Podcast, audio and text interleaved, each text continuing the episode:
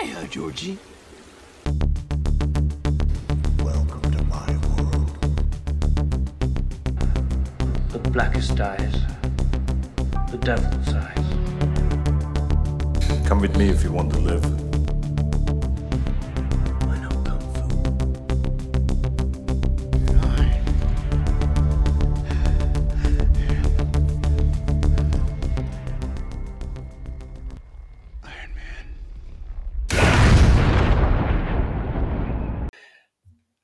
Hello and welcome to Road to Nowhere, the comic book horror and sci-fi movie podcast. I'm your host Andy Connor, and tonight I'm just joined by one person. and It's Neil McCulloch. Hi Neil, how are you doing? Good evening. I'm okay. How are you? Not bad, not bad. Recovering for New Year. How was yours? I was quite sedate. Uh, recorded a show with my other podcast, Raptors in the Kitchen, which went live today. Give it a listen. Uh, and just kind of hung out until just after the bells. Aye, I've started that episode, so I'll get it finished tonight. Probably play a wee bit of FIFA and everything once we're done. Just the usual crack. Um, but yeah, aye, definitely check it out if you haven't heard it before. Um, what we're going to talk about tonight is basically 2021, our favourites, least favourites, best performances, all the fun things, um, and what we would, if you haven't seen, if you would recommend them or what best to avoid. If you listen to the second episode we done, you might have an idea what I will say to avoid. But um, see how we go from there. So we'll just get started. I have put my list down somewhere and I forgot it. Wait, wait, wait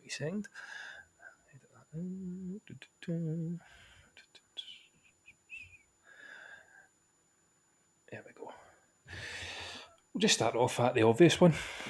Um, what was your?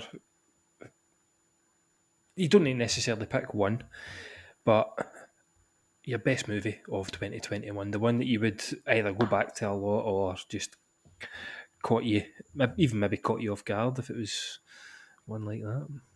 Okay. Um, well, I do kind of have two for this. Okay. Uh, Dune is the best film of 2021. Yeah. Okay. Aye. However, I had the most fun watching Ghostbusters Afterlife. I remember Revelations. And I looked as he opened the sixth seal. There was a great earthquake. Judgment Day.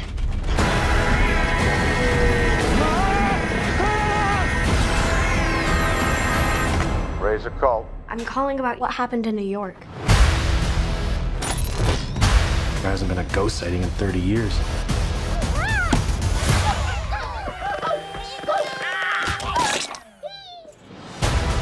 Oh my god. What is happening here? His grandfather was a Ghostbuster. Something was coming and he knew it.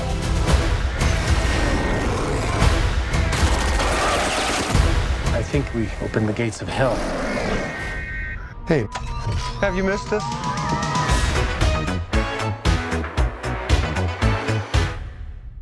Right. I've still not seen that yet.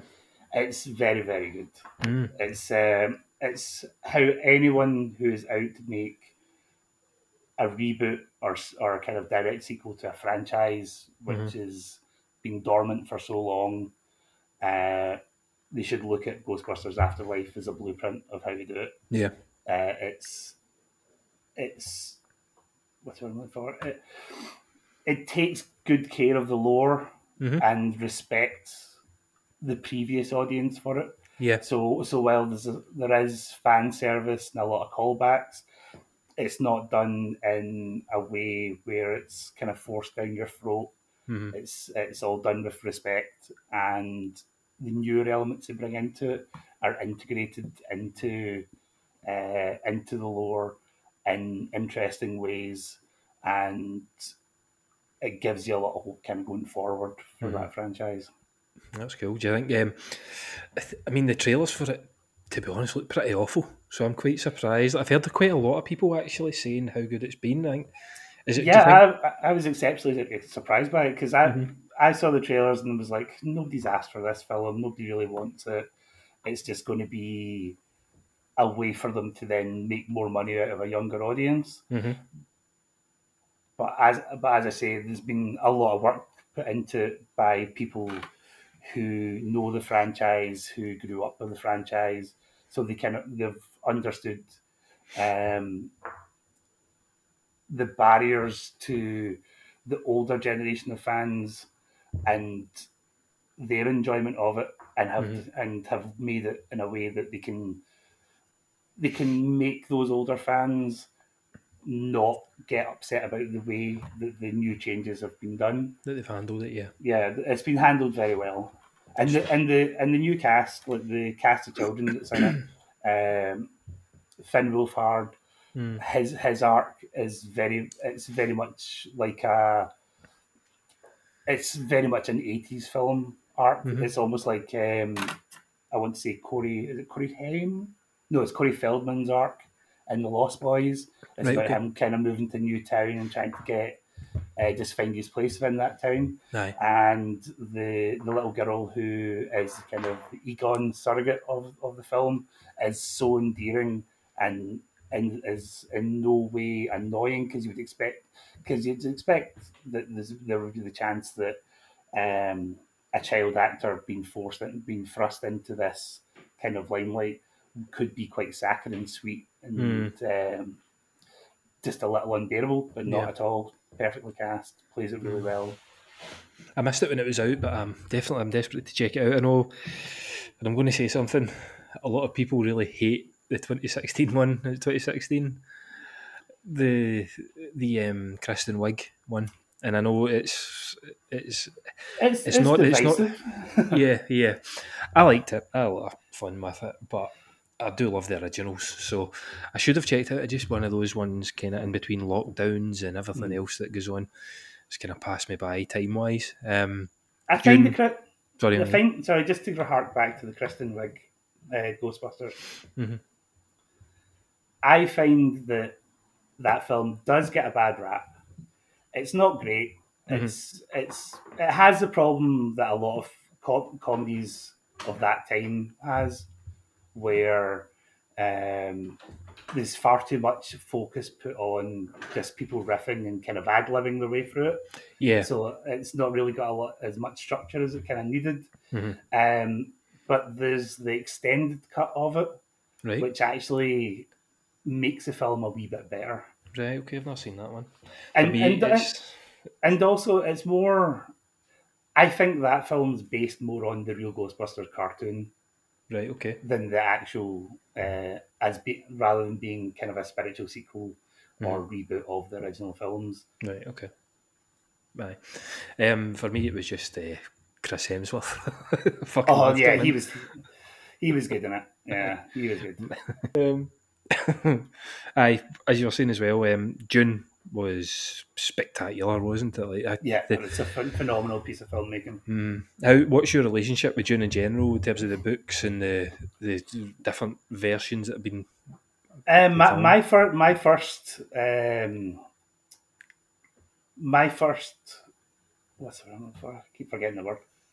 My first experience of the Dune franchise was the David Lynch film, Right. Okay. which for years I have been an apologist for. Mhm. Like, it's not it's not great, but I feel I think there's a lot of good stuff in there in terms of how that film looks and the kind of Art Deco design of it. Right. Okay. Um, and I think I saw that when I was eight years old, so it was just it was wild to me at that point in time. Like I don't, hadn't really seen anything like it. Yeah. Um, and as I kind of progressed through life, uh, the books then came onto come onto the scene. Uh, so I've read through the books, um, and I've wanted this version of Dune for so long. Though to be honest, I have to agree uh, with uh, my other Raptors uh, co-host Tommy Vass that it probably should have been an HBO Max TV series, just to get Right. Okay. just to get a fuller extent of it. Give it the same budget. Mhm. Give it Denis Villeneuve still doing it, uh, but just extend it. And I think that way we would have been more likely to get more of the whole franchise Yeah. Okay. Then at the moment. At least, at least we're getting the second half of the first book. Mm. There's, we're getting a TV show as well, aren't we? Um, Yeah, uh, I can't remember the character names and things in Dune. That was one thing that did go kind of over my head, apart from Duncan Idaho and Paul Atreides, the two kind of the specific names. For me, I'd never never seen a Lynch one, um, never read any of the books, but anything Denis Villeneuve does at the minute, I think is just spectacular. My favourite sci-fi movie of all time is Arrival. All right, good job. Um, and it's quite a obviously it's quite a recent one. I just thought the, the storytelling and the characters in that and the emotion he put into that movie is just spectacular for a, a film, and it was so clever as well. A sci-fi movie. It wasn't about aliens come to Earth. Let's blow them up. It's about Mm. communication and language and trying to come to an understanding at the same time as there is obviously a military background happening in it as well. But yeah, I just think whatever he's done has been spectacular. I went into that knowing nothing, and I'm not going to read the books either because I want to see part two, not knowing what's happening, um, and having that surprise. But just visually, I mean, the, scope that he manages to get from these, the the, the planets, the the spaceships, um, the just absolutely everything is just sensational. Yeah, so so much of it is visually arresting. Like the, there's the thing about space travel in the- It's about how, and and the film doesn't really explain it, uh, but it's about how it folds space as oppo- as opposed to being kind of normal travel. Oh, right, okay. uh-huh. There's a, there's a it's a kind of cutaway scene where you've got uh, them arriving at Arrakis. So you've got the the Spacing Guild ship, and it's just all it is is like this, uh, like a tube, like a cigar cigar kind of shaped tube, Yeah. and there's just this wee cutaway insert where you've got space all around it, Uh-huh. but then you can actually look through the tube And see the different- to you can see where they've come from, and it's a completely different biome. It's different kind of setup, Yeah. and that just blew my mind because Mm. I'd never thought of it being visualized in that way, Yeah. and it works so well. And the film's full of it, and you have to give props to Hans Zimmer's score as well. Like Mm-hmm. Hans, it's, it's as if Hans Zimmer has just gone "fuck you" to melody, and it's Yeah. Mm-hmm. just white noise, drums, heavy percussion, and wailing, and it Yeah. works so so well Yeah. for that film. I think sometimes Zimmer can be a wee bit um, heavy. Not he- if, heavy's the right word. Like a lot with- when he worked in Dark Knight, he was involved with Yeah. Nolan, and he's, he's been Nolan's guy apart from Tenet. Yeah. First time Nolan ever worked with him, and he can be a bit overbearing at times. I felt not in this though, not in Dune, Right. but I do feel that he sometimes can be a wee bit. Um, does some of it did distract me a wee bit actually from some of the, the Batman movies that he done with Nolan. Um, and like he's kind of, he's like if you follow that kind of through line, the progression to where he's at with Dune has been building within those films. okay, mhm. Like because the Dark Knight, that score has a lot of kind of heavy percussion. It's a lot of arrhythmic kind of stuff as well. Um, Dark Knight Rises is a lot of chanting as well, doesn't it? That's right. Uh, Inception, he uses a lot of stuff. Uh, he uses a lot of techniques like uh, slow down, reverb, things like that. Uh, just kind of using uh, kind of blanket white noise Yeah, as, as a tool. And it, it, it's as if Dune has kind of where he has peaked on that journey. yeah. How did you feel with the, without getting into spoilers, where the movie ended? Um, I probably would have ended it maybe 20 minutes before that Okay. point. Mm-hmm. Uh, because to me, that would have been a cleaner ending. But where they ended it, I think for for it being a piece of cinema which is wanting to draw people back in to watch a second one, mm-hmm. it's probably a better cliffhanger point because it, it gives you this impression that there is now a new story to tell Yeah, there's there's more direction to go in. aye. I think um, in terms of anticipation, for me, I don't think there's been a level of anticipation. We've had the MCU ones with the end of Infinity War and then waiting for Endgame, but um, from Fellowship of the Ring was I think the last time I've had this level of fucking hell. Give me the next part right now. just never mind waiting.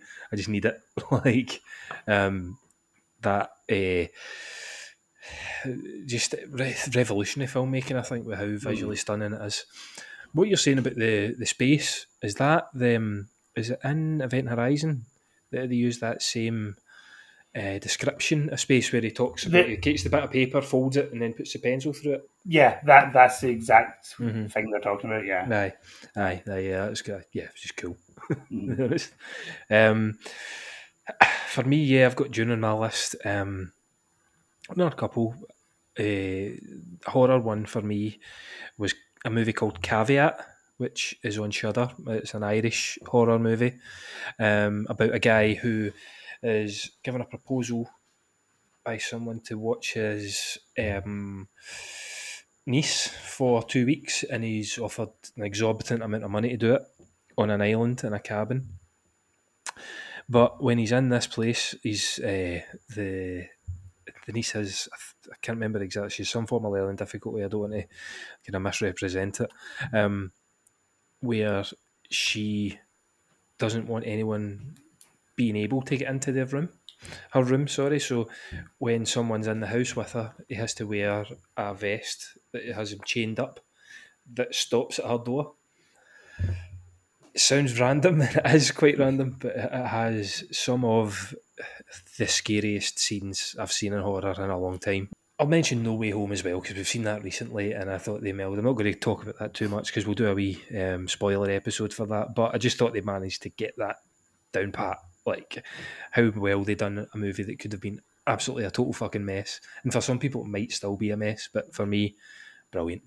I feel kind of bad using Happy's place like this. He'll get over it. I'm the Jordan's.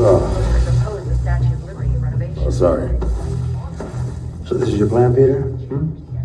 No lab, no facilities, just performing miracles in a condominium? Hmm? What, you gonna cook up some cures and some frozen burritos in a microwave? I could go for a burrito. He's gonna kill us all. Well, let's hope not. You're up first, Doc. What? Hey, I told you I don't need fixing. I don't need fixing. Especially by a teenager using scraps from a bachelor's junk drawer. No, no, no. He got something back there. I can feel it. That weird energy. What the hell is that? It's a fabricator. The kid can analyze, design, construct basically anything. I thought that was the tanning bed Happy broke. Look at that.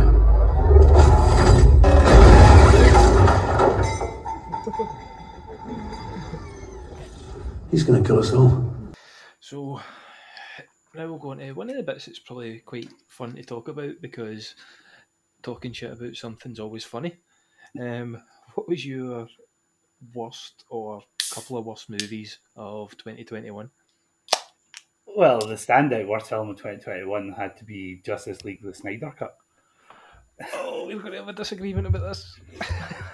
of which you are incorrect. So, but to be honest, like I kind of feel unfair putting that as the worst film because that film was bad when it came out originally, so it was always going to be bad. Yeah. It okay. just Zack Snyder just somehow managed to make a two-hour terrible film into a four-hour even worse film. Oh no. But to be fair to him, Army of the Dead was also terrible. So Speaking of just Army be of the he Dead- is a bad film. Like, uh, Mm. Speaking of Army of the Dead, that is one of my two. I've Is got it? down. Alright, I, yeah. I absolutely hated it. Absolute dog shit. that yeah, that was Two and a half hours. It just it just dragged on, and none of the characters were interesting. None of them even felt like they were in the same room for half the time. Mhm. Um, yeah, that was a bad film. Yeah. Uh, my other, my main kind of worst film though is Free Guy. Free Guy Right, okay. was the most dog shit film Mhm. last year. That film hurt my brain in so many ways. Technically, I've seen it, but I fell asleep. I think for about forty minutes. Oh, you did well. You did well to fall Yeah. asleep through that. It was a. it just felt like Ryan Reynolds playing Ryan Reynolds, and that was roughly about it. It, it, it felt like Ryan Reynolds playing old Ryan Reynolds though, like Mhm. kind of like the waiting era Ryan Reynolds, where everything's just a shite one liner. It's just irritating. Well, I don't know if it's maybe this is me reaching a point in life where I found a film where it's not for me. It's not aimed at me. I'm too old Mm. an audience for it. Uh, but it was just it was dreadful. It dragged it dragged on as well. It Yeah. dragged on it dragged on the way that it just made everything about it seem ten times worse. Yeah. Like if it'd been a tight ninety minutes, it probably might have been a bit more enjoyable. Mhm. But it wasn't. Like they had the, the crappy love story between the, the real world characters, the crappy love story between the real world character and Ryan Reynolds' computer game character. you had Taika Waititi's worst performance on film ever. Yeah, aye, he was quite bad from what I remember, from what I've seen of him anyway. Yeah. Aye, aye, it was no, aye, yeah, it was what I seen. I mean, I didn't. I, I think I seen what was about an hour of it, and I was a bit indifferent towards it. A good Ryan Reynolds performance that isn't Deadpool was probably Detective Pikachu, Yeah. which was great. Um, I I, mean, he that- still I is kind film. of yeah, it's great. No, it's fantastic. Um, he's still kind of just playing Ryan Reynolds, but I, I, I just I, I I think he's getting to. That one was maybe Free Guy was maybe a bit more two guys and a girl Yeah. type, but yeah, he's got he's got a he's got a stick and he's kind of got the niche market for it. But aye, It, it felt like it was Disney kind of trying to see if you could get a PG 13 Deadpool to work Hmm. in the way that he portrayed that character with, with all the, the kind of quips he was coming out with. yeah. Do you And it, it didn't. It didn't work. no? Did you do you see them going down the PG thirteen Deadpool route when they bring him in? I think I think you will get him eventually. I, thi- I think you'll get two different Deadpool movies out of Disney. One which kind of maintains its uh, its well, it's, it's a fifteen year, I suppose. Mhm. Um, so it's kind of R rating, Mhm. and I think when they because they will integrate them into X Men films when they eventually come out and whatever the team films are. Spider Man. Yeah, yeah. Oh, actually, I never even thought about bringing them into Spider Man, but yeah, that would be a good shout. Um, so it'll need to be a bit, a bit more PG thirteen there. Yeah, he's such a difficult character. I think that you could integrate into the MCU because of how fourth wall breaking he is. I mean, you can bring him in and not have him break the fourth wall because it would feel out of tone maybe with the, the team up movies he would be in. Or I think you then could, it's one of with it, be, with it being the multiverse now, you can maybe bring him in as a multiversal character where he comes Mhm. from a, a universe where that is a thing. Yeah. Because I'm Yeah. assuming that's maybe. I know I was going to say that's what they're going to do with Spider Gwen, but I'm actually thinking about Gwenpool. Hmm. It's a different character completely. You never know. We'll see where we where we go with that. Yeah, Yeah. I mean, I, I don't dis- I don't agree with you on the Justice League. I have it on 4K Steelbook, uh, delivered that- on release day. That film is the equivalent of cinematic cancer. Oh Jesus! ah, do you know what, man? I really liked it, and I sat. Um, I watched it in two goes. Um, I can be sometimes. I wouldn't say a Snyder apologist because I've just literally said that Army of the Dead was a heap of shite. I I do enjoy uh, Dawn of Justice, the director's cut. Um, the director's cut's a far better movie. I don't think I've actually seen the director's cut. I, I've think it adds on. Aye, I think it adds on forty minutes, but it's edited differently. Like it, Right. it's totally different edit. I just Um, can't. I just can't get away with in Dawn of Justice. You've got Superman at a trial, and he can't smell piss in a jar for like ten feet away. He's Superman. he would smell that piss. I don't think Zack Snyder understands the characters overall. No, because he's, cause he's doing it through a, a, a- lens of kind of Randian ideology of, Mhm. of American exceptionalism. Yeah. That's, that's not the way you should be looking at those characters at all. I mean, Like, it's, it's a similar problem. Zack Snyder's Justice League has a similar problem with uh, Marvel's Eternals, in which the characters which you're supposed to feel uh, empathy for and almost, and I suppose feel like you should be aspiring to, they're gods. So Mhm. you've got no real frame of reference of how you can actually relate to these characters, Mhm. and it just it puts them onto this pedestal above the rest of those uh, rest of that kind of cinematic oeuvre Yeah. in terms of uh, so just not being accessible in a relatable way. Yeah, yeah, I understand that. Aye. I think um, I thought it was a, a I thought it was far superior to let's call it the Whedon the Whedon cut. Um, I liked the dark side elements in it. Um, the, the one flaw is bringing in Jared Leto's Joker. I just think he wanted a scene with Ben Affleck and that, but Jared Leto's, Leto's Joker was always shit, and there was no Yeah. the demon, no um, coming back from that. Um, but yeah, So you're not, you're not one that wants the David Ayer cut of Suicide Squad, then? Uh, no, no, I couldn't give any less a fuck about that. Yeah. We've got the Suicide Squad that we probably wanted originally, the nuts. Yeah, fucking that, that James Gunn film is a, is a good movie. yeah. Mhm. Oh, aye, definitely. Aye. Um, so yeah, for me, um, my worst of the year, Army of the Dead, is we kind of touched on there, just overlong, terrible performances, a ridiculous storyline, awful about- pieces, awful thing- CGI as well. One of the things about Army of the Dead which I find most grating is it sees it's very much a choice which he has made as a filmmaker of perspective and Mhm. how you've all everything's a close up shot which is in perspective, then everything's kind of faded out in the back. Mhm. It's it just it doesn't it doesn't work. It doesn't bring anything to it. Plus a terrible CGI zombie tiger. Yeah, oh that was dreadful. and then uh, I can't remember the exact point of it, but there's something where they're trying to get people to a camp or something like that, but then the camp just gets nuked. Like uh, there was something I remembered, and uh, it really bugged me, and it was just terrible storytelling, terrible writing. But yeah, that was Aye, it. because the, aye, because the plot is that it's a camp that's Mhm. outside of Las Vegas. Mhm. Uh, they're getting them all out because uh, they're nuking Las Vegas to try and uh, stem the zombie threat. Because Aye. that's like the epicenter of it now. Yeah, aye.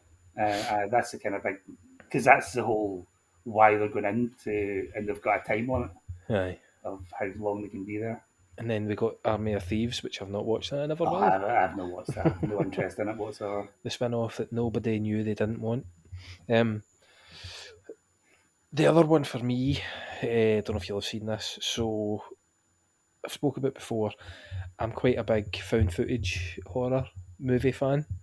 Love the Paranormal Activity franchise.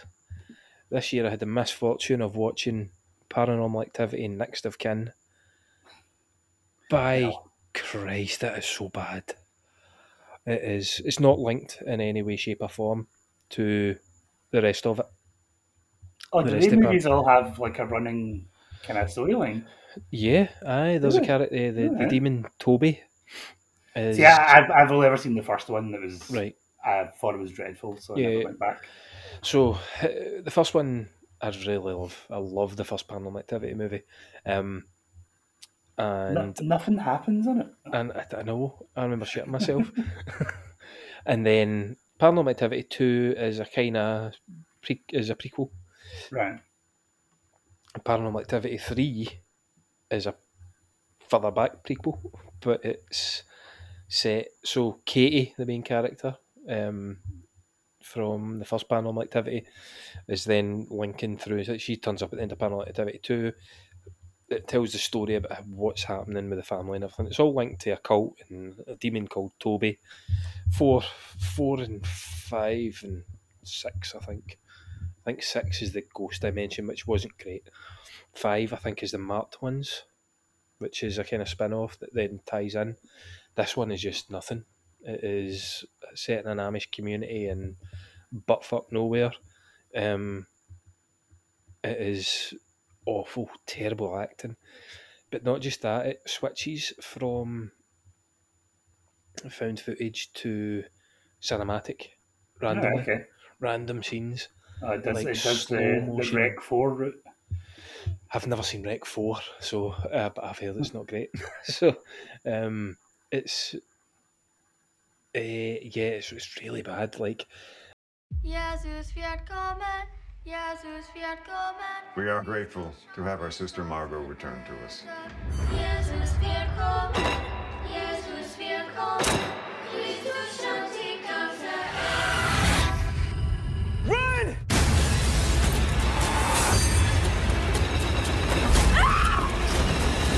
Something is here. moving on for that, I think we're going to have the same movie here. The biggest letdown of the year. Well, it's Halloween Kills. One hundred percent. Easily, easily Halloween Kills.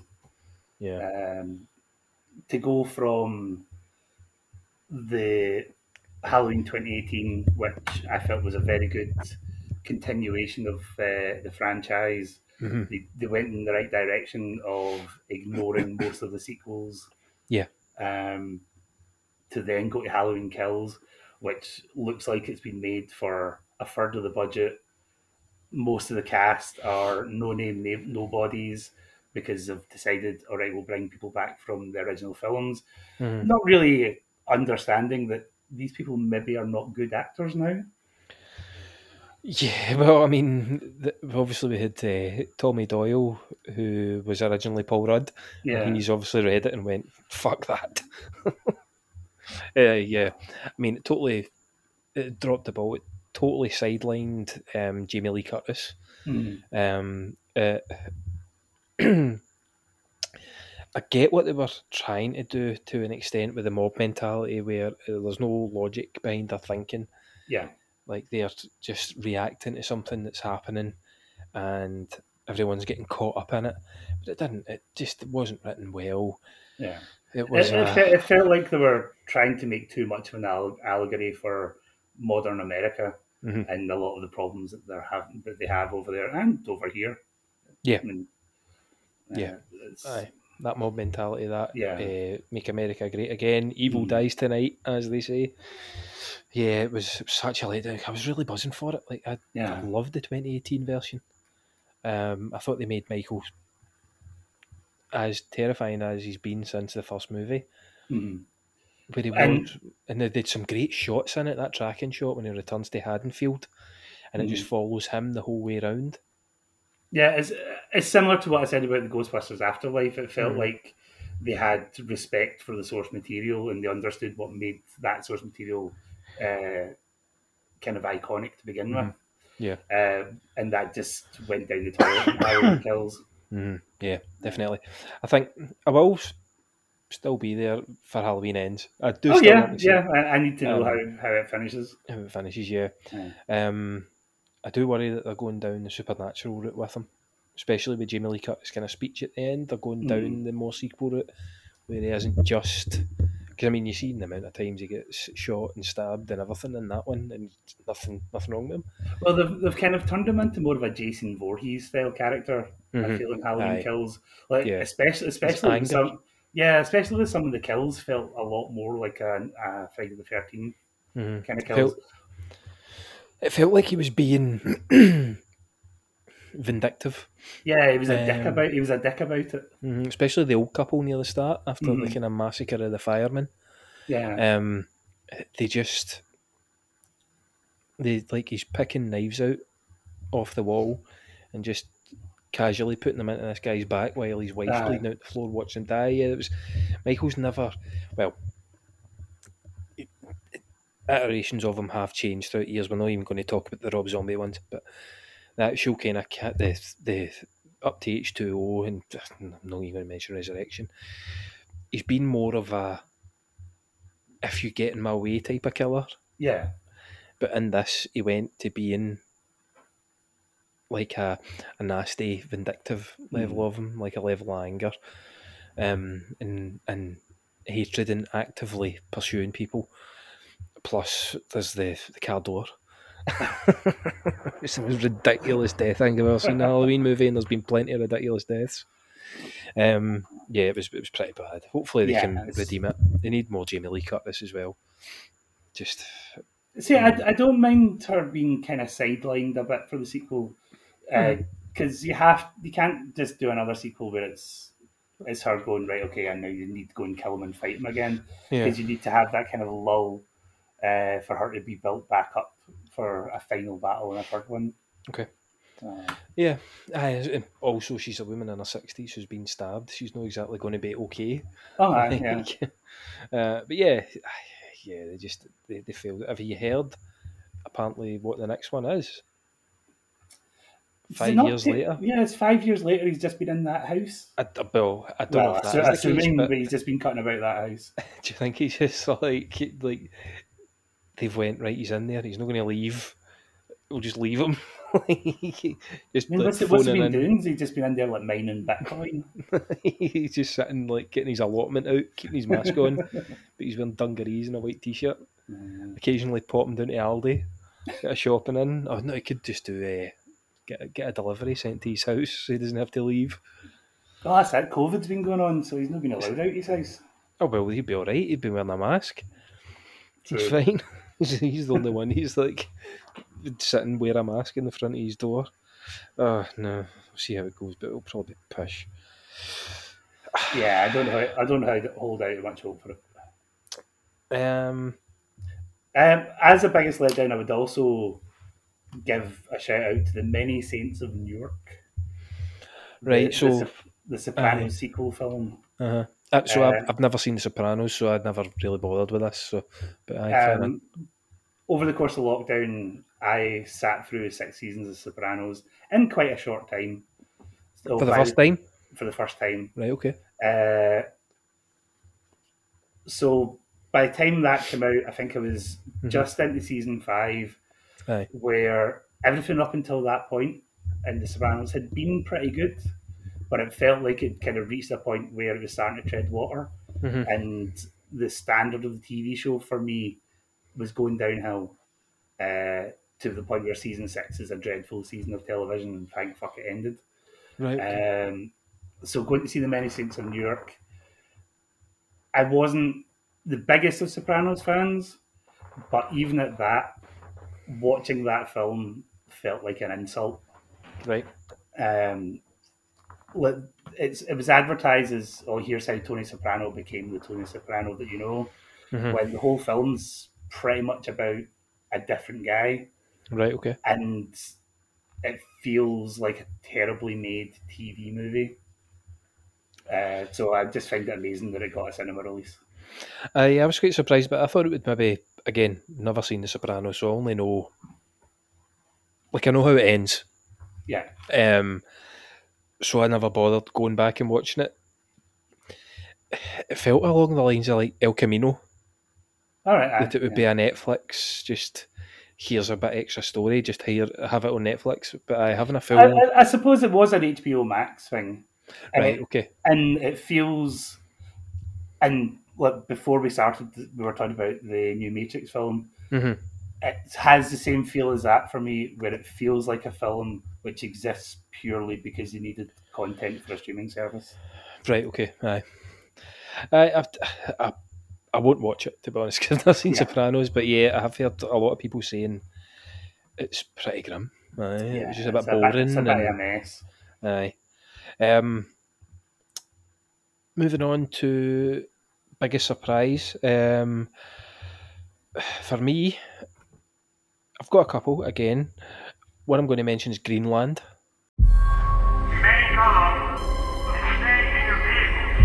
What is it? What's going on?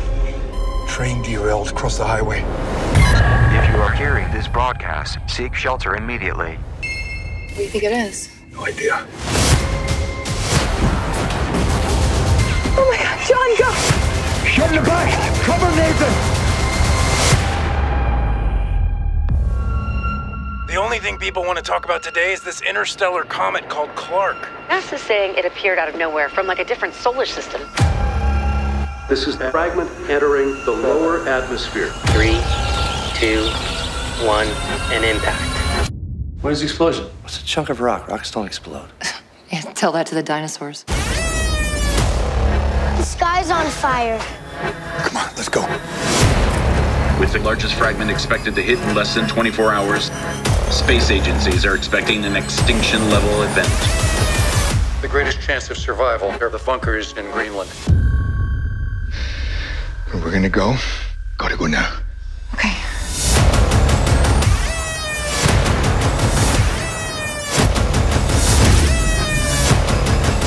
You're such a brave guy, you know that?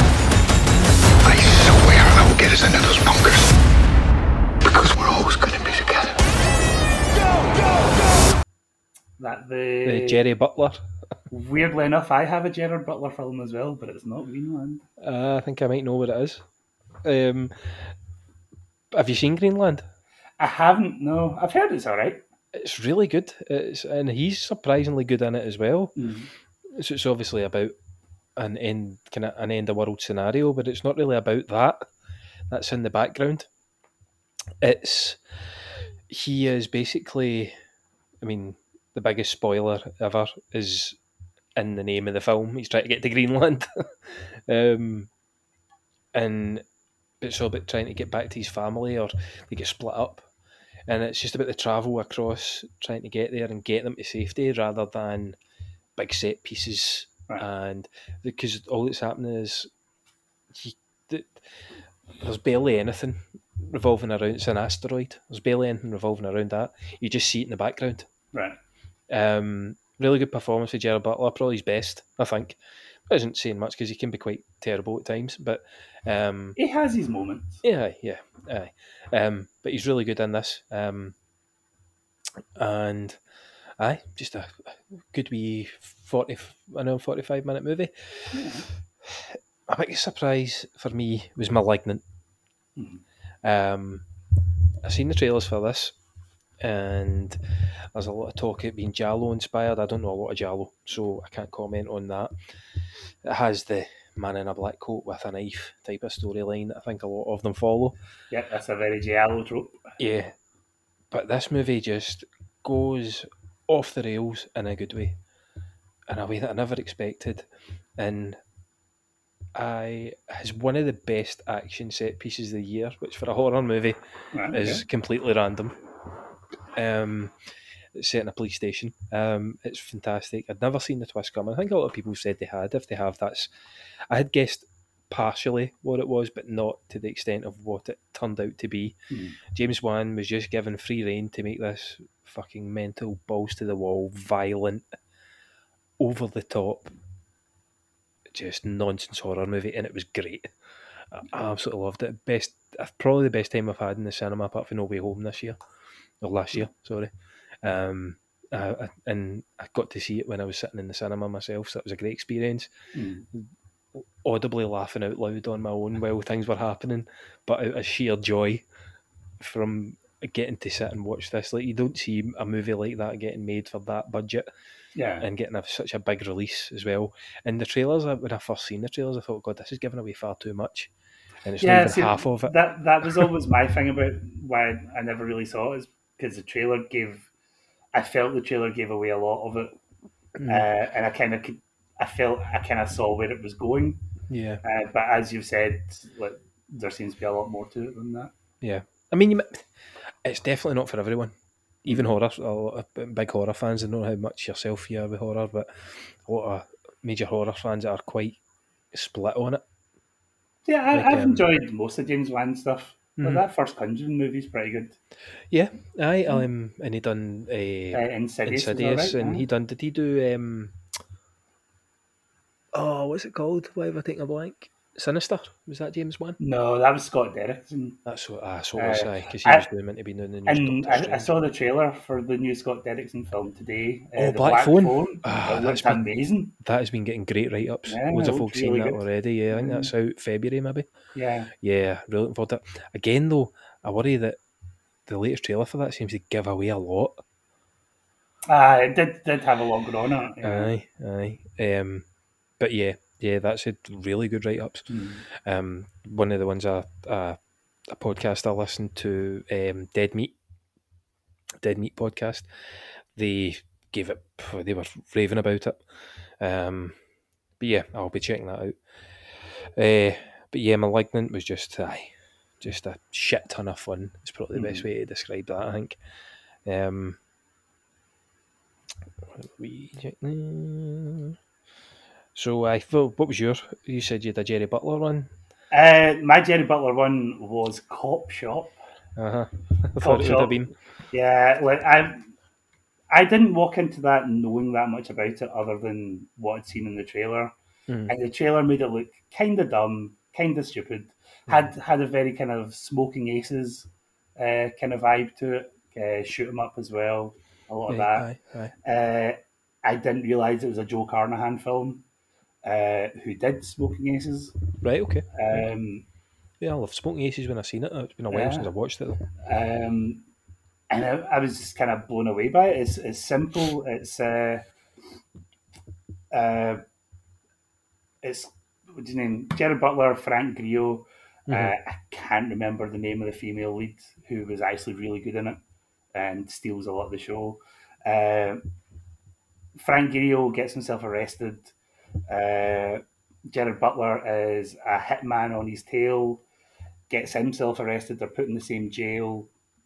And then another hitman takes on the contract, and it's kind of a siege film Right, of okay. this other hitman who's an absolute psychopath trying to get into Frank Grillo.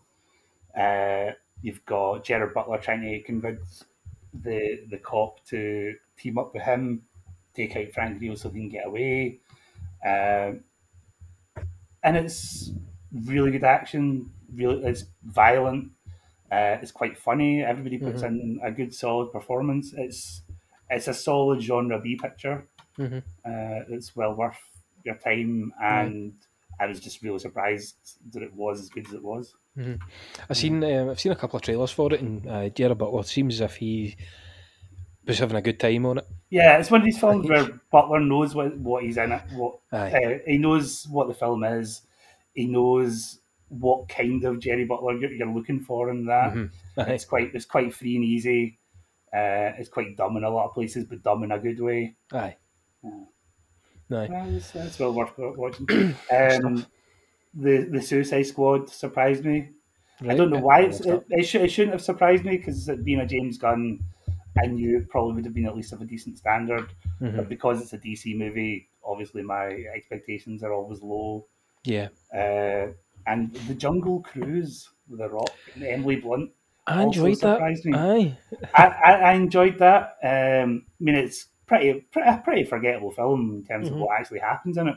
But for the two hours that you're watching it, everybody looks like they're having a great time. Yeah. Um, it's a good old fashioned family adventure film, Yeah. which you yeah. don't really get as much of anymore. Aye.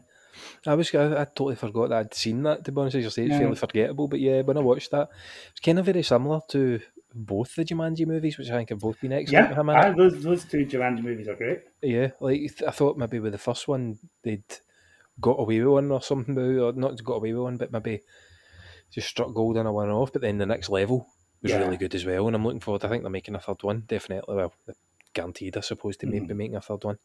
Um, yeah, a lot of time for those. Um, aye, and Jungle Cruise, yeah. I mean, Emily, Emily Blunt's just a cracking actress. The Rock is. I mean, The, The Rock's Rock fe- bankable for everything anyway, isn't the, he? the rock the rock feels slightly miscast in that film Mhm. but it doesn't detract from the performance and the enjoyment of it Mhm. Yeah. and like emily Blunt, just she smiles the whole way through in a way of why the fuck am i making this film Fuck it. let's let's have a laugh Aye. Yeah. Disney are paying me a small fortune. Yeah. Fuck, and, and, it. and even jack whitehall who's a guy i have never enjoyed anything he's ever been in is Mhm. pretty good in it as well Yeah. Up next, and I only think there's been one animation that can come close, but I'll let you. So I'll let you go first. Best animation of 2021.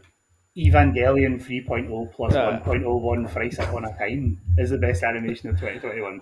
Uh, right, I've not seen that, but I've not seen any Evangelion, so um, as much as that is the best animation for me, this is not the time or a place to get into the lore. The lore of Evangelion. that is a podcast unto itself.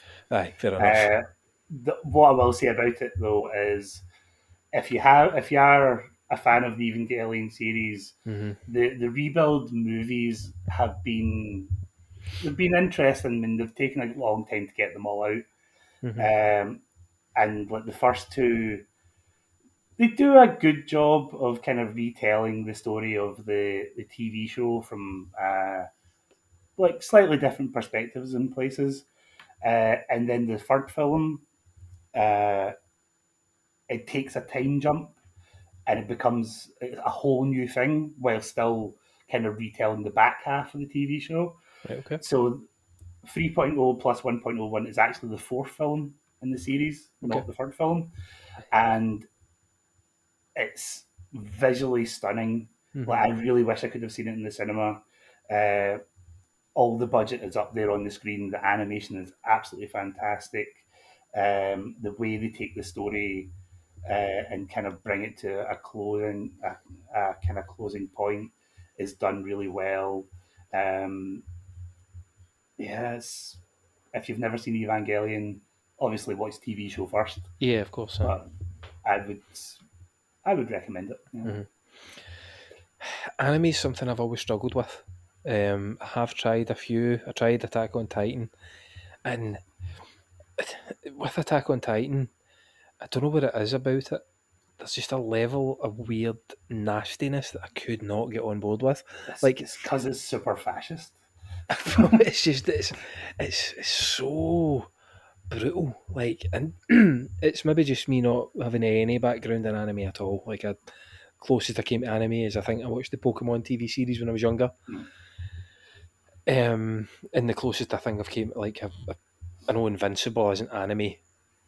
It's probably as close as came to and animation in Hmm. general. I do struggle with when it's like serious storytelling. Right. Um, I like I, I can sit and watch Family Guy and Rick and Morty and shit like that, but kind of serious storytelling. And Invincible is the first one that I've actually sat down and absolutely loved because it was incredible. Um, but yeah, Evangelion. Um, and again, we're talking about Paco earlier on.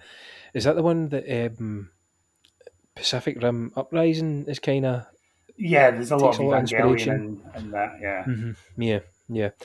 I, I, I maybe should give it a try. Look, I've got a niece. She's 10, 11. Do, and- do not watch it with your niece. No. It's, not- it's the, that you will you will have conversations which you do not want to have after that. But the thing is, she's really into her Japanese culture at the minute, Oh, right, and yeah. she's into a lot of anime. Um, I don't think she's watched Evangelion. I don't think she's watched uh, Attack on Titan either. She's a wee bit adult for her. Yeah. Um, but she's but then looking at that and then reading, seeing some of the, the Japanese books and comics that she's reading, the violence in them is mental. But um, it's definitely something that she'll probably pick up on, and maybe I should give it a try just to kind of dip my toe in. But yeah, it's something I've yeah I've always really I've always really struggled with. Anime. Yeah, I, understand why a lot of people can't really get into anime. There's a lot of anime is entrenched in Japanese culture, so it, it kind of helps to understand that culture to to certain degrees, so Mhm. that a lot of the kind of the more off color elements Aye. is kind of a bit more digestible because Mhm. you can understand them from the a cultural context. Yeah, of course. And also a lot of the kind of sil- stupid stuff that happens Mhm. is very kind of cultural context based. Right, okay. Um, but the, that the story of Evangelion and the themes that it's trying to put across uh, are so heavy and they're explored in such a grim manner Mm. at times that it's it's a brutal watch. Mhm. But then it's also got the backdrop of giant robots fighting giant aliens, which is always good. That always sounds good. it does sound good. Aye. Um, I'll maybe give it a try. I'll maybe, um, but I mean, there's so much I've got in a backlog that I need to Yeah. watch. Like, um, I mean, having no no no knowledge of Evangelion, and I couldn't even have possibly came across that. For me, the best animation of 2021 was the Mitchells versus the Machines. Oh no. Oh no.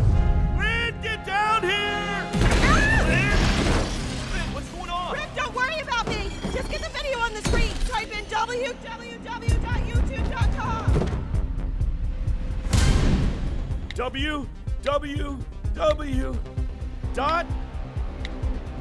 Oh, okay, okay. Uh, remind me later. Okay, yeah, fine, that's fine. Oh, oh, oh, five minutes. Ah, no, uh, English. What have I done? Yup, tup, no, YouTube. Okay, videos. Has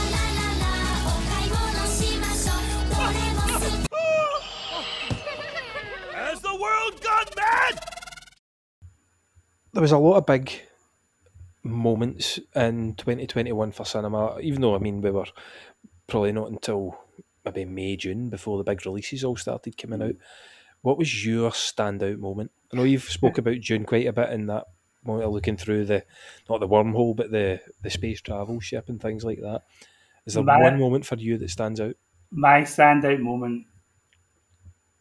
Well, no, there's a, probably a couple of them, and they're all really, really dumb.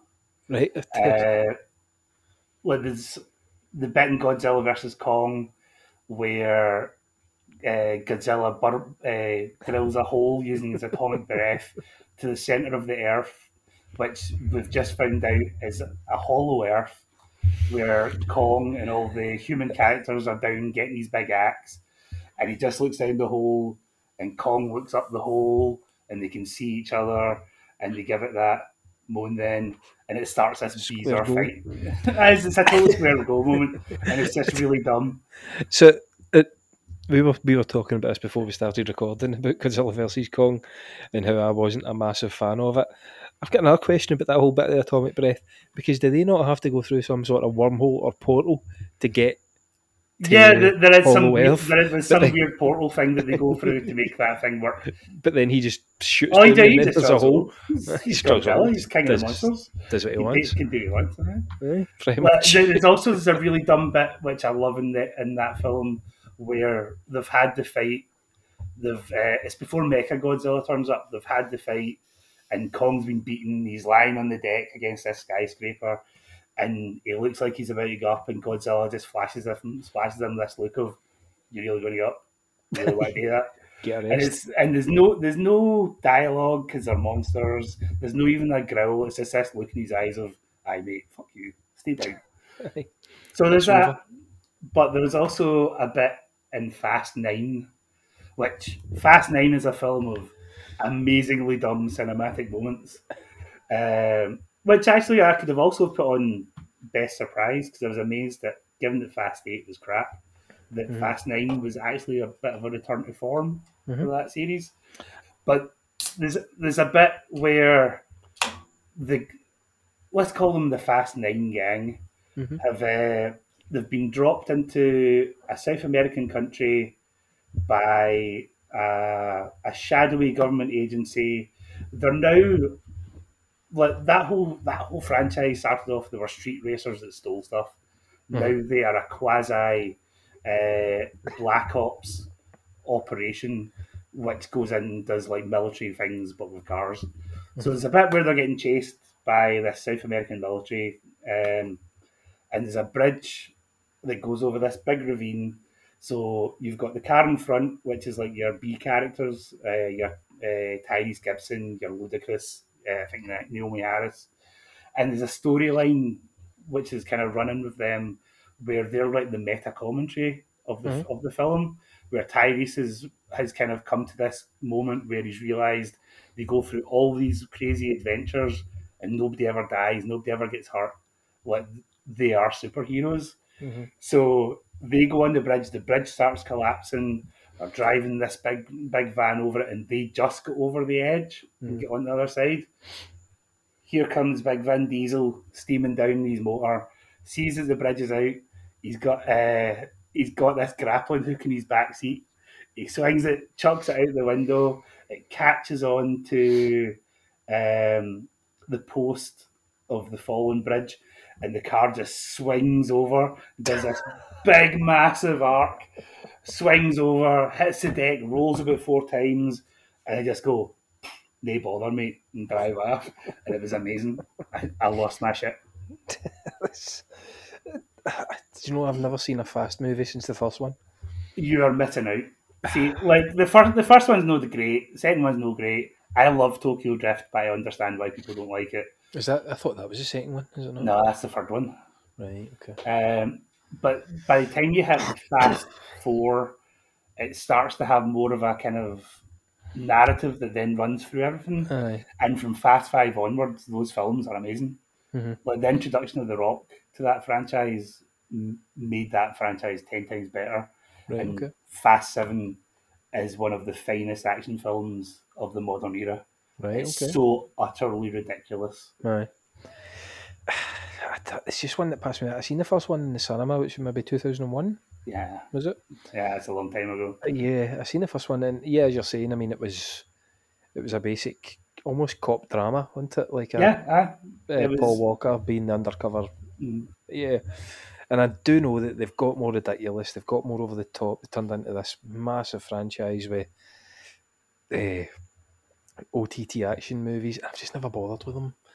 Like I don't know. I I, just, I would say you could probably jump in at five. right, okay, Fi five, six, and seven are the three best films in that franchise, right. and they're really easily accessible. Mhm. They tell you But- everything you need to know.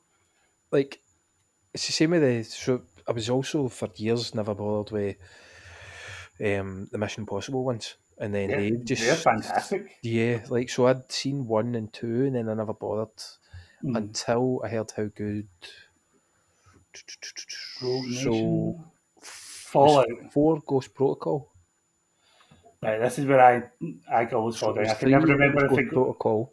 Then it right. was Rogue Nations four. No, Ghost Five. Protocol's four. Rogue Nations five. Fallout six, and the new one comes out next year. and we're getting one and we're getting two back to back, aren't we? Yeah. Um, yeah, and maybe it was when. In fact, it might have been Fallout. It might have been the sixth one. I went, "Oh, do you know what? I'll go and watch them." And they are brilliant. They are Yeah, great. Like they're really good. I wasn't a big fan of Rogue Nation. Um, eh, no, aye, Rogue Nation, the fifth one. Um, Right. I thought that was a bit. I thought that was a bit dull. Ghost Protocol is, I think, for me That's the best really one. one. Yeah. Oh, it was excellent. See, I, I think Fallout's the best one, followed by two.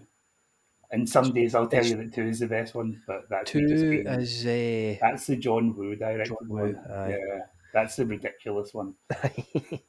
but yeah, um, you watch ones like that. It's you, the more ridiculous, the better at times, Yeah. isn't it? But I remember going to see Fallout in the cinema, and Mm-hmm. that the opening of Fallout blew my mind, Mhm. just because I did not see see it coming the way that they were going about it. Mhm. Um, and also, I love the bit in the Fallout trailer where Henry Cavill's fighting, and they're fighting in the fight in the bathroom. Fighting and the he, his he- arms. he cocks his arms, and you get the the shotgun, noises. Yeah, brilliant. Um, for me, I've got kind of three moments this year. Um, and I'm going to, I'll give a spoiler warning from now for maybe the next five minutes. Giving a spoiler warning. My first one I'll mention isn't massively spoilery. It's the end of another round, um, which was the Mads Mikkelsen. And I know we are mostly horror, comic book, and sci-fi uh, discussions on here, but um, another round was a fantastic movie. I think it won the best foreign language uh, Oscar.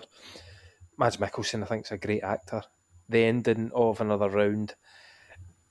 This isn't really giving much away, but he's sitting with a bottle of champagne and he's just dancing along um, the kind of side of the river in Copenhagen. Mike, Mads Mikkelsen started out as a dancer as well um, before he was an actor, and it's just fantastic. It's just beautifully shot. Copenhagen's a beautiful city. It catches that whole aesthetic, of the whole movie, which is um, the the basic plot of the movie is a bunch of teachers have read a thesis that says the human uh, that humans are born with a an alcohol deficiency of zero point zero five. So they've decided to test themselves by keeping that blood alcohol level. Um, and it's that's that's basically the whole premise for it, and it's there's different aspects of how they they'll deal with it differently. But the ending to that movie, just his his performance throughout the whole thing is great, um, and it's just a beautiful moment, not a really kind of poignant moment, and um, it, tops the movie off great because it was the only certain ways you could have ended a movie like that, and Hmm. I think they got it spot on. The next two are the big spoiler ones, so if you do not want to listen, I'll put wee marks on the, the episode description, and you can skip past them. First one I'm going to talk about is the end of um, No Time to Die. Have you seen this? Actually, I've just thought. Uh, oh, I, I I know how No Time to Die ends. I have Right. not seen the film Right, okay. because I do not like the Daniel Craig James Bond films. Right, okay, right. So for me, I don't like any of the other James Bond. like, I've never liked James Bond. There's a good there's a good whack of them that I don't like as well. Mm. I've never been a fan. I've never enjoyed into that kind of um, spy with a kind of suaveness about him, like the, the cocky. And basically, he's a prick, and he's still a prick in the Daniel Craig ones. But I think Daniel Craig certainly made the character feel a bit more, maybe not relatable, but I cared about him a lot more. Like, Right. I've watched him since the first one, since Casino Royale, um, and his arc. While some of the movies have been hit or miss, I've liked the continuity, which has never Mhm. really happened in Bond movies. Um, and it being more of a personal story than just I've got a bow tie and I'm a shagger. Like is essentially his whole shtick. He's actually made him a character, not just an agent. Yeah. he could be interchangeable, and that is what the movies have been since the sixties. I'll, I'll, I'll, I'll defend. Uh, uh, what's the one? It was to Live and Die, but it's not. It's uh, License to Kill, Mhm. uh, which is the last one with. Oh God, what's his name? It's not Roger Moore, is it? No, it's Dalton? the guy. It's Timothy Dalton's last one, uh, which is a more personal kind of story because it's the one where uh, Felix Leiter gets murdered by the, or is it his wife gets murdered and Felix just gets eaten, half eaten by a shark. Uh, gets done by the cartels, and it's basically James Bond hands in his license to kill, he gets revoked because he goes on a personal mission of a vendetta to go and kill the Okay. cartel guys, uh, and it feels a lot more like a kind of late eighties action film rather than Right. a James Bond film. Okay. It's a film that when I was in high school and had big plans about going to be a director, I always wanted to remake. Right. Okay. But I would remake it as a hard R, a, a, Cool. a, a solid eighteen because it it's it has it alludes to a violence which it never really kind of fulfills. hmm Well, the Craig ones for me. Um, so I think maybe the first one would have been two thousand six Casino Royale. Yeah. Um, so for I would have been nineteen at the time when that one came out. So my first, because the the, the Brosnan, I like Goldeneye when I was younger. That was nineteen ninety six though, ninety seven. Um, and then he had Tomorrow Never Dies, and World's Not Enough, which were Yeah. Gold Goldeneye is the only good Brosnan one. yeah, aye. And so f- when they they done the whole reboot with Craig, and you were hearing about it, it was Bond's an alcoholic, and he was an alcoholic in the the Ian Fleming books, and he was never this as suave a guy as he was made out to be, and he de- developed into as a, as basically I think what happened with Bond is they kept the the kind of sixties uh, sensibilities, which didn't really translate from the page. Yeah. There wasn't that wasn't the type of character he was. Um, Well, that, that's kind of why Sean Connery was cast because he was always more of a. In the book, he's always more of a kind of rough and tumble kind of guy, Mm. kind of more like the kind of Craig aesthetic. Um, it was the the kind of suaveness. I think kind of came more into play and became became more of a thing with the Roger Moore side of it. Mhm. Oh, my Like, granddad that- that-. Yeah, the Roger Moore kind of brought the campiness to the character. yeah, that was with the submarines that turned into cars or the other Yeah. way about and shit like that. Yeah, I think um, yeah, Craig Craig's been a bit hit or miss. Um, Casino Royale was excellent. Quantum of Solace was pish. Uh, Skyfall was excellent. Uh, Spectre was. I, I, I quite liked Spectre, but a terrible ending. Um, terrible CGI ending. Is that the Home Alone ending? see, a Blofeld's in a helicopter. Does he go to Scotland and set up traps in the house? No, that's Skyfall. I oh, that's like Skyfall. Right, okay. That's I love Skyfall. That's the Home Alone ending. Aye, with M, eh, no, Q, eh, no, M. M, aye. Yeah. Um, M dies. Uh, Judi Dench dies. Um, Spectre is a fight on in London somewhere. Can't remember exactly where. I don't he's think maybe at the. Spectre. Oh, it's it's it's got uh, Kristen, uh, Christoph, Christoph Waltz. Aye, and it's Do, oh no! Wait, do they not? Do they not allude to him being his brother? Eh, I think they're like they were in the same uh, orphanage or something like that. Or kind of Right, something, okay. I or they were it adopted together.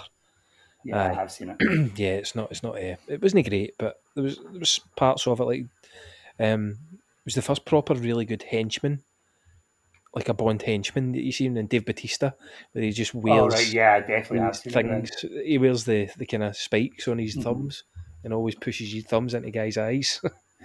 um, cool. Because you don't you actually ever see really any more henchmen in the Bond movies. No Time to Die. Um, while Rami Malek, who I never have, the, the fact that you get an Oscar for Freddie Mercury was ridiculous, but I just don't think he's a good actor. No, Um, I've, ne- I've never liked him. and Cold, s- cold dead eyes. Aye. And Safin is not a good Bond villain. But the progression of Bond throughout the movie and what happens, and I'm going to say it now, the ending, James Bond dies. Like, that doesn't happen. That doesn't happen in Bond movies. It's always just, oh, now it's finished and here's the new actor. But the fact that Craig was allowed to be given this arc that was from Casino Royale, that was from, we were talking about Mads Mikkelsen earlier, from Le Chiffre, all linked towards Quantum and Spectre, eh, not Quantum, sorry, Spectre, um, as an organisation, but it ties it all up. Um, I just thought, I, I was at the end of it going, fucking hell, I can't believe they've done that. Which is why it was, for me, a quite a big cinematic moment. Whether it was the best movie or not, I, I think it's on a par with, with Skyfall. Um, just the having the balls to do that. I think it was Cary Fukunaga, Yeah. uh, the director. Having the balls, and I think it was probably a big part of Craig coming back. He's maybe turned round. He wants his Logan Hmm. to an extent. Just doing that, I think. Um, I think it's been quite polarizing. People, you can't kill Bond off. It's why not? Why not get the next Bond in? Give him a three movie arc. You don't need to kill him after three movies, but doesn't it just need to be a generic continuation of the same guy who'll maybe allude to things he done in the fucking seventies when he's meant to be ninety five years old? Like, you know what I mean? Like, I think it makes more sense to to kill off uh, Daniel Craig's Bond if you're going to bring in somebody else, because it does answer that age old question of is it just a code name or is that the guy? And that to kill him off answers that question of well, it's a code name. They just they pa- they pass it on to the next person, and that What, the allows 007, do you mean? yeah Yeah. and that and that that allows you to kind of easily bring in a new actor and not have to kind of deal with le- with years of continuity. hmm Well, I mean, there's a there's a new 007 in No Time to Die as well. Mm. Um, but yeah, I, I just thought it was it was quite a brave decision because a lot of guys that would go and see Bond are older generations that are just the- these newer movies have appealed to a younger Bourne, more Jim, Jason Bourne element type of Mm. spy movie. Um, a lot of good performances again. Daniel Craig, I think, puts in. I think he actually puts in his best performance as Bond in this movie. Well, it maybe isn't the best Bond, his best Bond movie. Um, Ana de Armas turns up for what is ten minutes. I think she's only in it for. She's barely in it. I think she's great in whatever she does. But yeah, a really heartfelt uh, James Bond movie, which you don't always get, and a, a yeah, a balls out ending, and I Mhm. thought they'd done a great, great job of it. My last cinematic moment is again another spoiler, and it's going to involve No Way Home. So if you have not seen No Way Home and don't want anything spoiled, switch off for maybe the next couple of minutes. Tobey Maguire and Andrew Garfield have came back. I think even if you are a fan and you haven't seen it, but most people will have seen it by now, we kind of knew that was coming. There's too many rumours. Andrew Garfield can bullshit all he wants, but it was never that way. But the scene where uh, they've been fighting together, but then they decide they're going to team up properly, and Peter's like, I'm part of the Avengers. Was that great? Oh, they're a band, blah, blah, blah. But then the three of them swing out and have the moonlight behind them, Mhm. and they all pull their different poses as they're flying through the air and land.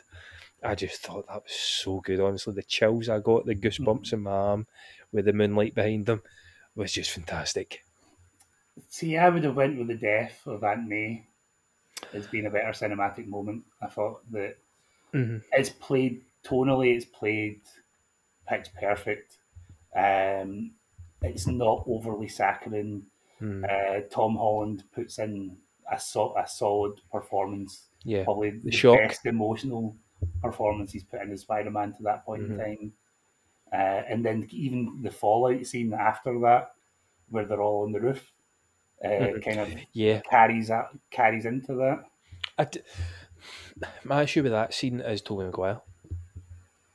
He delivers deadpan lines. Andrew Garfield's brilliant in it. Like when he's talking about oh it's a Gwen, um, and how he couldn't save her. And I think Andrew Garfield's just a fantastic actor, which helps. Um, Yeah. Probably the best out of the three of them. Tom Holland's a good actor as well, but I think Andrew Garfield's just on another level. I just think when Tobey Maguire's delivering lines, it, it, it left me a wee bit cold. Mhm. But that just that one scene of the three of them flying through the air, it just it gave me chills. Like Spider Man's my superhero. I love Batman, but it's been Spider Man for me since before Raimi. um, and the the Maguire movies when I was younger and I didn't really focus too much on how how actors were and things like that. I just seeing Spider Man on Mm. screen that way was amazing. Um, Spider Man Two was superb. I went to see both Amazing Spider Man movies in the cinema, and I kind of reevaluated. Well, I didn't reevaluate Spider Man Amazing Spider Man Two. That was really really bad. I did rewatch it. Andrew Garfield's still great. Mhm. He's still a very good Spider Man. He's still a. I mean, I think Tom Holland's probably the best all round in terms of Peter and Spider Man. I think the the Tom Holland's a pe- perfect Spider Man for the age group that, that Spider Man is in for that demographic. Mhm. I'll be interested to see how he plays. Uh, College well, Spider Man or something. Well, it's called it's college age Spider Man, even though he's Yeah. not going to college now. Uh, Yeah. So it'll be interesting to see how he plays the more adult Spider Man. Um, Well, I think I, I think he may struggle a wee bit more with that. Yeah, possibly. Aye, that was, I, I think that was the issue maybe with um, with Andrew Garfield's one. I mean, he wasn't he wasn't of high school age, and you could really tell. Yeah. As a, a quippy Spider Man, he was Mhm. great. But just that just that amalgamation of the three of them getting themselves intact to each other, like they'll, they'll like shoot webs across each other, so the webs bend and shit. Like, it's just it was so good. Like just that moment of it, it was just- it was a beautiful shot, and the three of them landing in the Statue of Liberty. Ah, just absolutely loved it.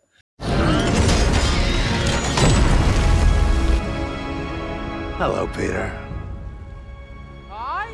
Do we? Do I know you? What have you done with my machine? Uh, your machine. I don't know what you're talking about. I don't. What machine? Do you want to play games? Catch!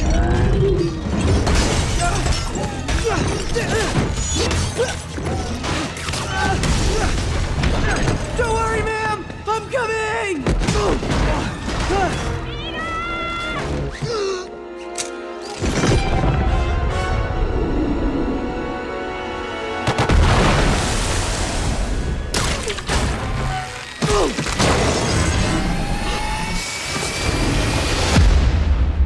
So the kind of last part of 2021's movies, um, we're going to look at what we think were the best performances. Um, what have you got, man? Uh, my best performance I wrote down is Kevin Conroy as Batman in Batman the Animated Series, just because I've watched a lot of that and he is the best Batman. but that okay, that's not really the remit of it, I suppose. Um, let me just get the name of an actor then, uh, because it is the kid from Ghostbusters Afterlife. Oh, okay. Uh, because without that performance, that film would probably have fallen flat on its arse. Right, okay. So I will get the name of it now. Uh, where are we? Is that you?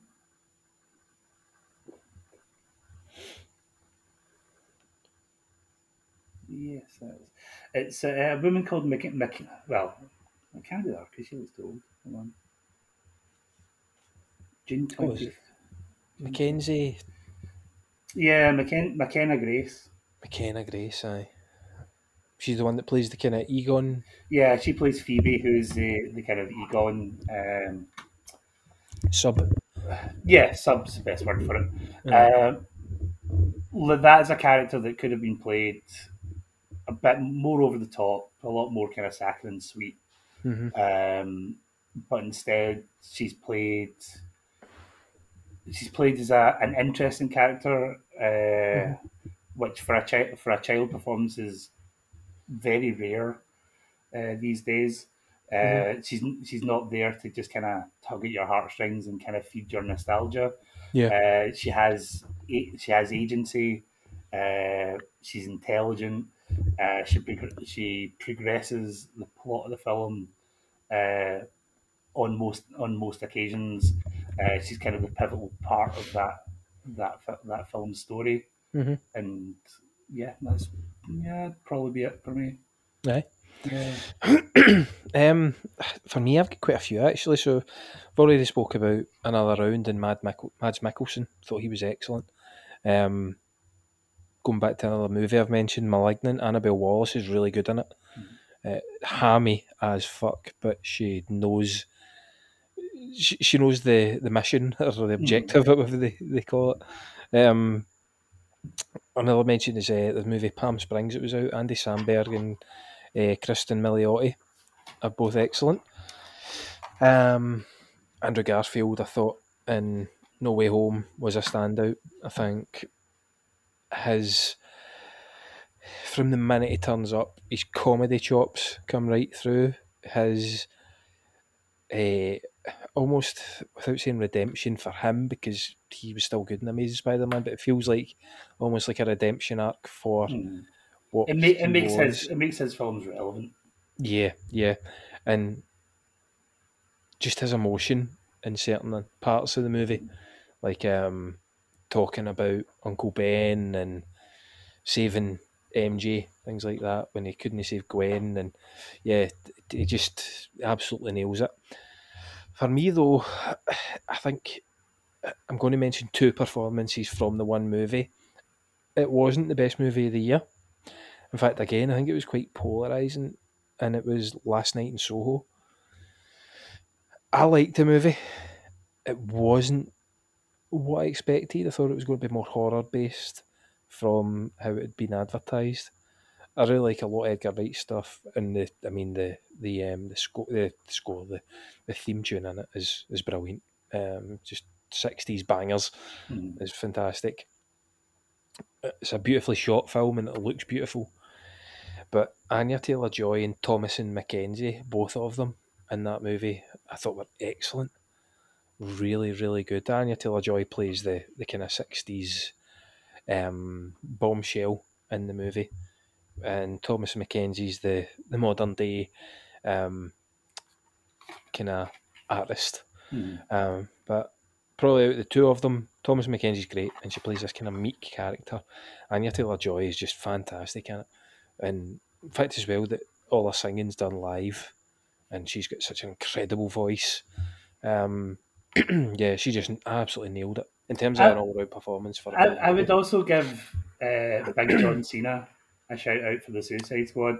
for Peacemaker, yeah, he was for great. Peacemaker. Like he's like he's been building himself up as a, a, a solid comedy actor for a while, Mhm. and I think Peacemaker is he's kind of just hitting that point where he's he's almost kind of got it down pat. He's Mhm. he's solid in that film. Like Yeah. pretty much everybody's pretty good in that film. Like David Yeah. DeMasterlin, I'm told just That's because his Malky. name. That's the one. Uh, he's really good in it as well. Mhm. Uh, yeah, uh, but Aye, John Cena was great in that. Aye, it's the it's the scene in the the camp with like Aye. a murdering all these folk.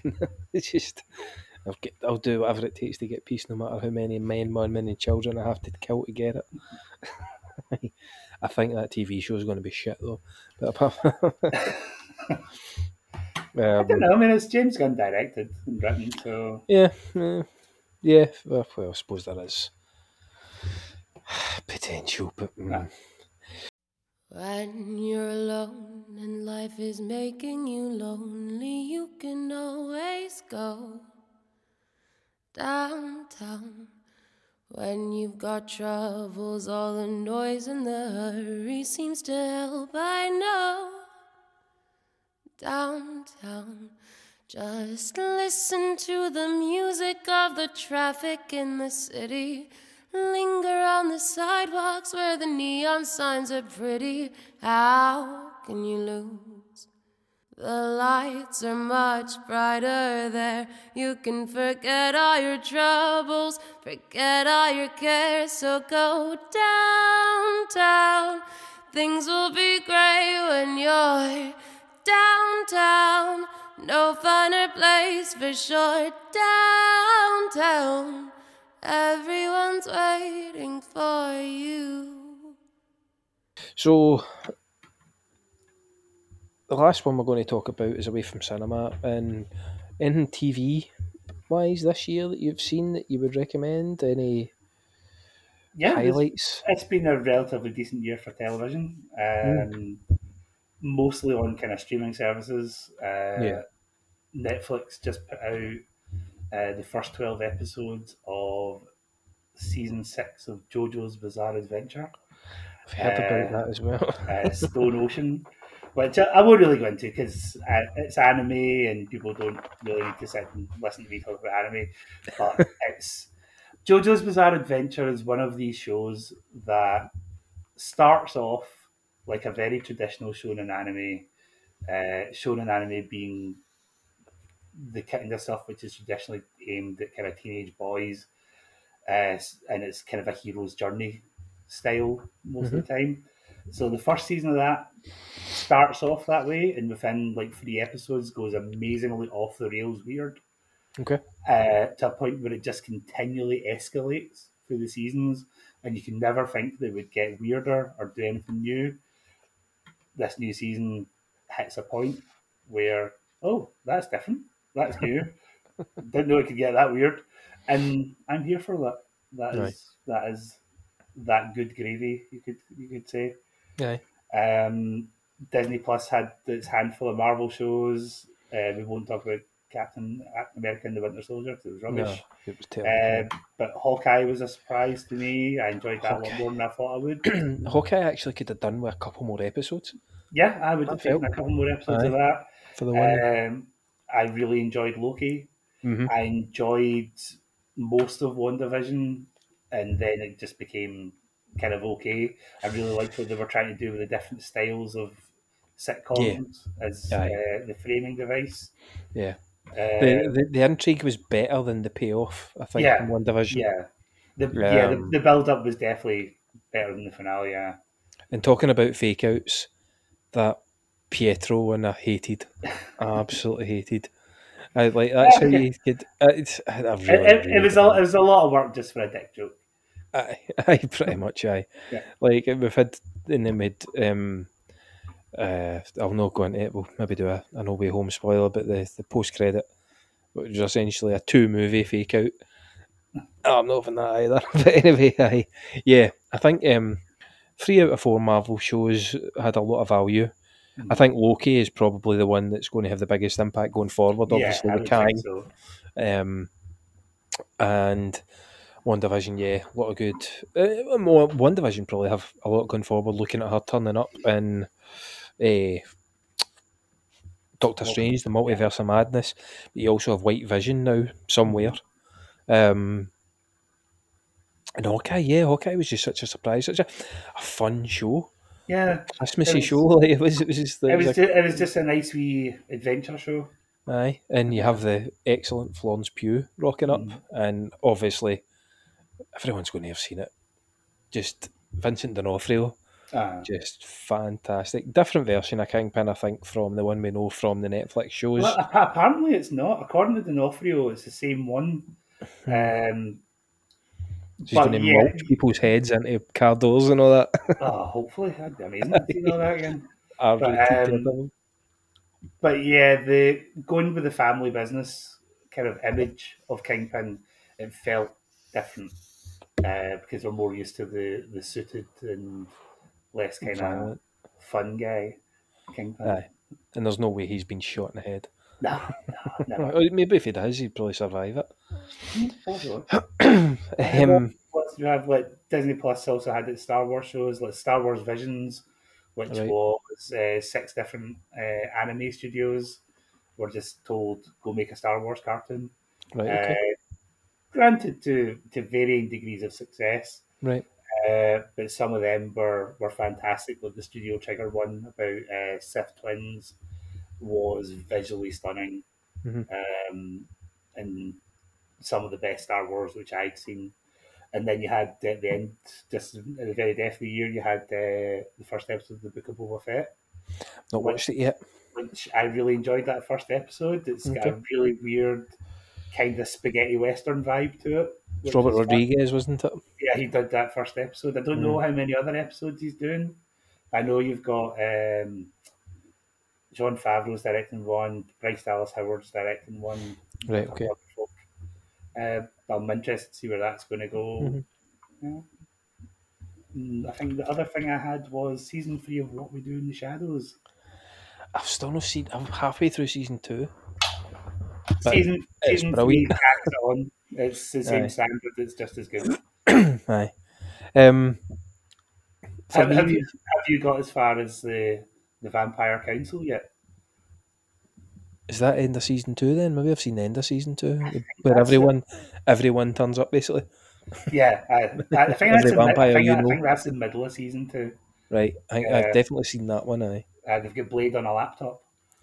but he's called. Did they just call him the Daywalker? They don't mention I just call him? Daywalker. Aye. And then Taika Waititi and all that rock Yeah. stuff. Aye. Yeah, uh, I've seen that one. Yeah, what we do in the shadows, that's excellent. Um, for me, for TV, uh, speaking of Disney Plus, or it's on Star Star Play, or whatever they call it, was Only Murders in the Building. Oh yeah, aye. Um, the Steve Martin and Martin Short, and uh, Selena Gomez. Selena Gomez randomly, but that was excellent. Did you watch it? I've seen bits and pieces of it. It's brilliant, so good. Like um, I was, wasn't too sure of it, but then just the, the write ups, I just went, ah, fuck it, we'll give it a shot, and it was uh, uh, really engaging. Um, everyone knows about Squid Game. Don't need to talk about that. That was brilliant. Uh, Get Back, which I don't know if that's TV. Mm, it's kind of I watched the first twenty minutes of that, and it was just them dicking about, and Aye. I just couldn't get into it. I just think it's really interesting. It's really well shot.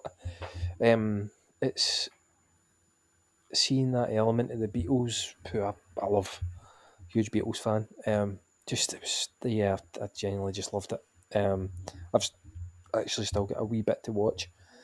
Um, there's another Korean Netflix show called Hellbound. Oh yeah, I've seen the trailers for that. Mm, So that the guy that did, good. it's the guy that trained Train to Busan, I believe.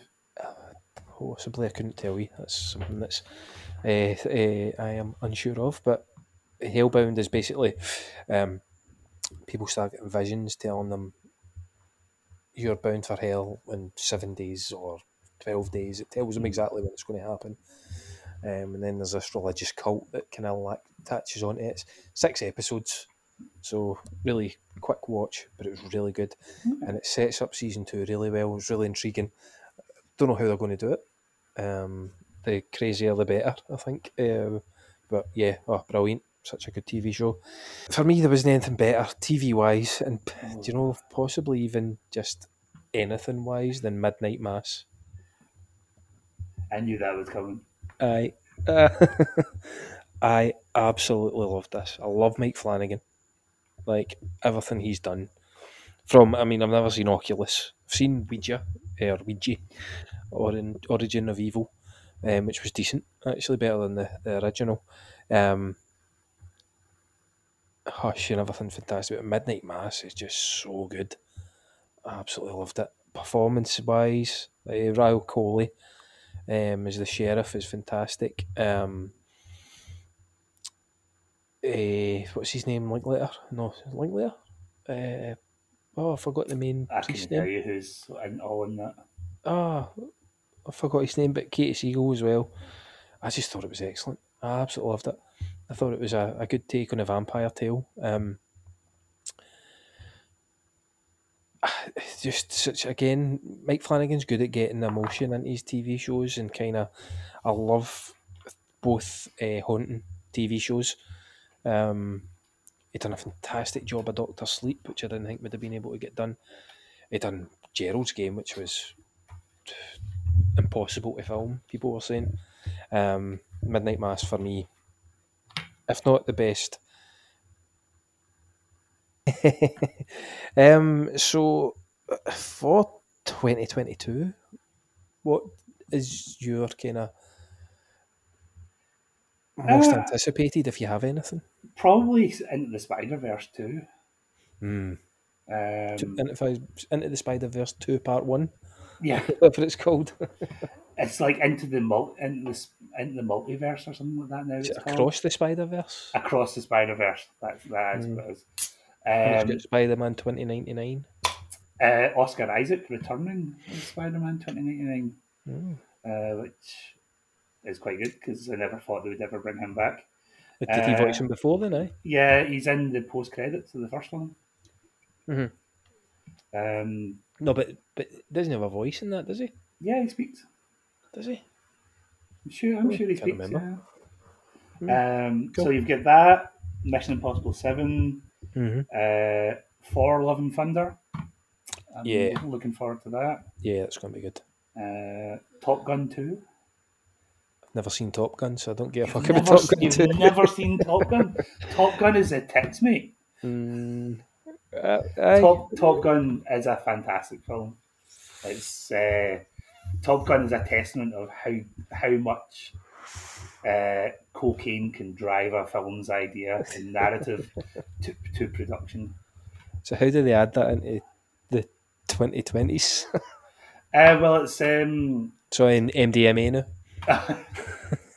well, it's now him as an old man, and uh, kind of get taken taken out of the rotation. So it's it's, it's top. What you should watch Top Gun. Give Top Gun a watch. It's uh, it's, it's quality eighties movies at its best. Aye. Uh, uh, what else looking forward to? The Bob's Burgers movies. Well, shit, is an interesting Again, one. I've never seen Bob's Burgers. It's good. I've always want, I've always meant to watch it. Can I say with that and BoJack Horseman? I've just never got round to them. Oh, you should watch BoJack Horseman. BoJack Aye. Horseman is one of the greatest television shows ever made. I've heard it's so dark as well. It is. it seems it's random. utterly brutal.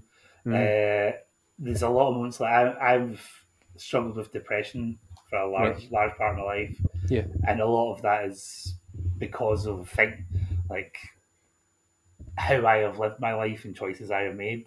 Mhm. And there's a lot of BoJack Horseman which hits really close to the bone. Yeah, it kinda resonates with Yeah, and I think it's a great TV show for our times. hmm Is it quite cathartic in terms of that? Yeah, yeah. Aye. Aye. Aye, Cool. Yeah, it's, it's again, it's one I've meant to check out, and I've just never never got round to it. Mm.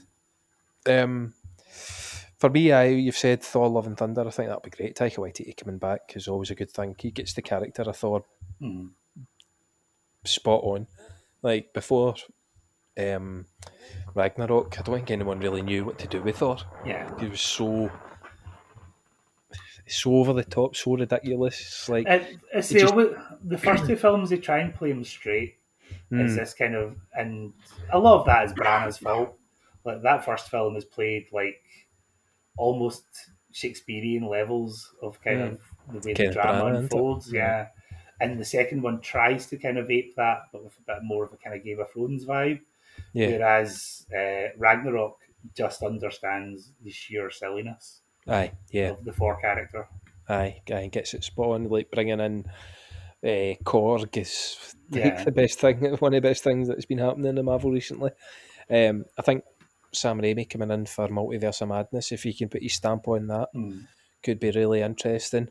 Um, January we've got Scream, and I, I know we spoke about this beforehand. I'm really looking forward to that. Um, big fan of the Scream franchise, and love a good slasher if they get it right. Mm. I can't wait for that. Um, Halloween ends. I'll be there for. Um, and also a lot of the Marvel TV shows this year, like Ms. Marvel, um, Moon Knight, Mhm. She Hulk. Really looking forward to them coming out. I can't, I'm interested to see what what way they take them. Like if they take She Hulk as a courtroom drama, that could be quite cool. Yeah, that that's the She Hulk show I want. Aye. But it's the She Hulk She Hulk show I'm not going to get. No, you maybe it'll be like um, kind of WandaVision that we talked about earlier on. It gets the quirkiness, it gets the the courtroom drama, but then the last two episodes will just be right big thing fight Aye, other it'll be a big fight, thing. yeah. Aye, aye. Um, plus Marvel could be interesting. Um, Moon Knight with Oscar Isaac again. I think Oscar Isaac being in anything is Mhm. is a positive. If you signed on to Uh, it, again, I, I'm really interested to see what direction they go with that character Hmm. because a lot of a lot of the kind of good Moon Knight stories is about how he's got schizophrenic. He's essentially a schizophrenic yeah, and kind of channels other personalities. And I, I'll be inter- I'm interested to see how if they do kind of go heavily down that line, like how they how they kind of visualize that on screen. Mm-hmm. yeah. Plus, we could see what five movies Nicolas Cage and Bruce Willis are bringing out this year. Taxman's chasing them. I quite like look at that new Nicolas Cage film where he plays Nicolas Cage. Nicolas Cage. Yeah, that actually looks pretty decent. I've still not actually seen Pig yet. I'm really interested to see that. That's meant to be good. Yeah, I'm just waiting for that to be free on a streaming service rather than having to pay for it. Yeah, same. Yeah. yeah, don't want to pay for it in case it's just absolutely shits the bed for what I like. Yeah, but I have I've heard good things about it. Um, I've still not watched Prisoners of the Ghostland yet. Actually, that's on That was alright. I. Yeah, that was was decent. decent? Aye. Yeah. Samurai ghost movie where Nicolas Cage has got a bomb strapped to his neck. Yeah, uh, that that film goes places. Now that sounds like an anime movie. Oh, there's a lot of anime in that. Aye. Yeah, Aye. there's a lot of anime stylings in it. Magic, right? Well, Neil, thank you very much for joining me tonight. Um, no it's problem. been good reviewing 2021. Plenty coming up in 2022. I'm sure we've got stuff we've missed, but we'll be checking it out as the year goes on. Um, next episode, we are probably going to be doing a Marvel review of 2021. Uh, that'll be out in a couple of weeks. Um, and then we're going to go back to our regular programming of Scanner Darkly, which I've meant to have done about three months ago. Oh, I, I did. I did watch that again Yeah. in, in preparation for that podcast. Aye. it never happened. Yeah, we That- do that- eventually. that film holds up a lot Mm. better than I expected to, and feels more prescient now than it did then. Aye, definitely. Yeah.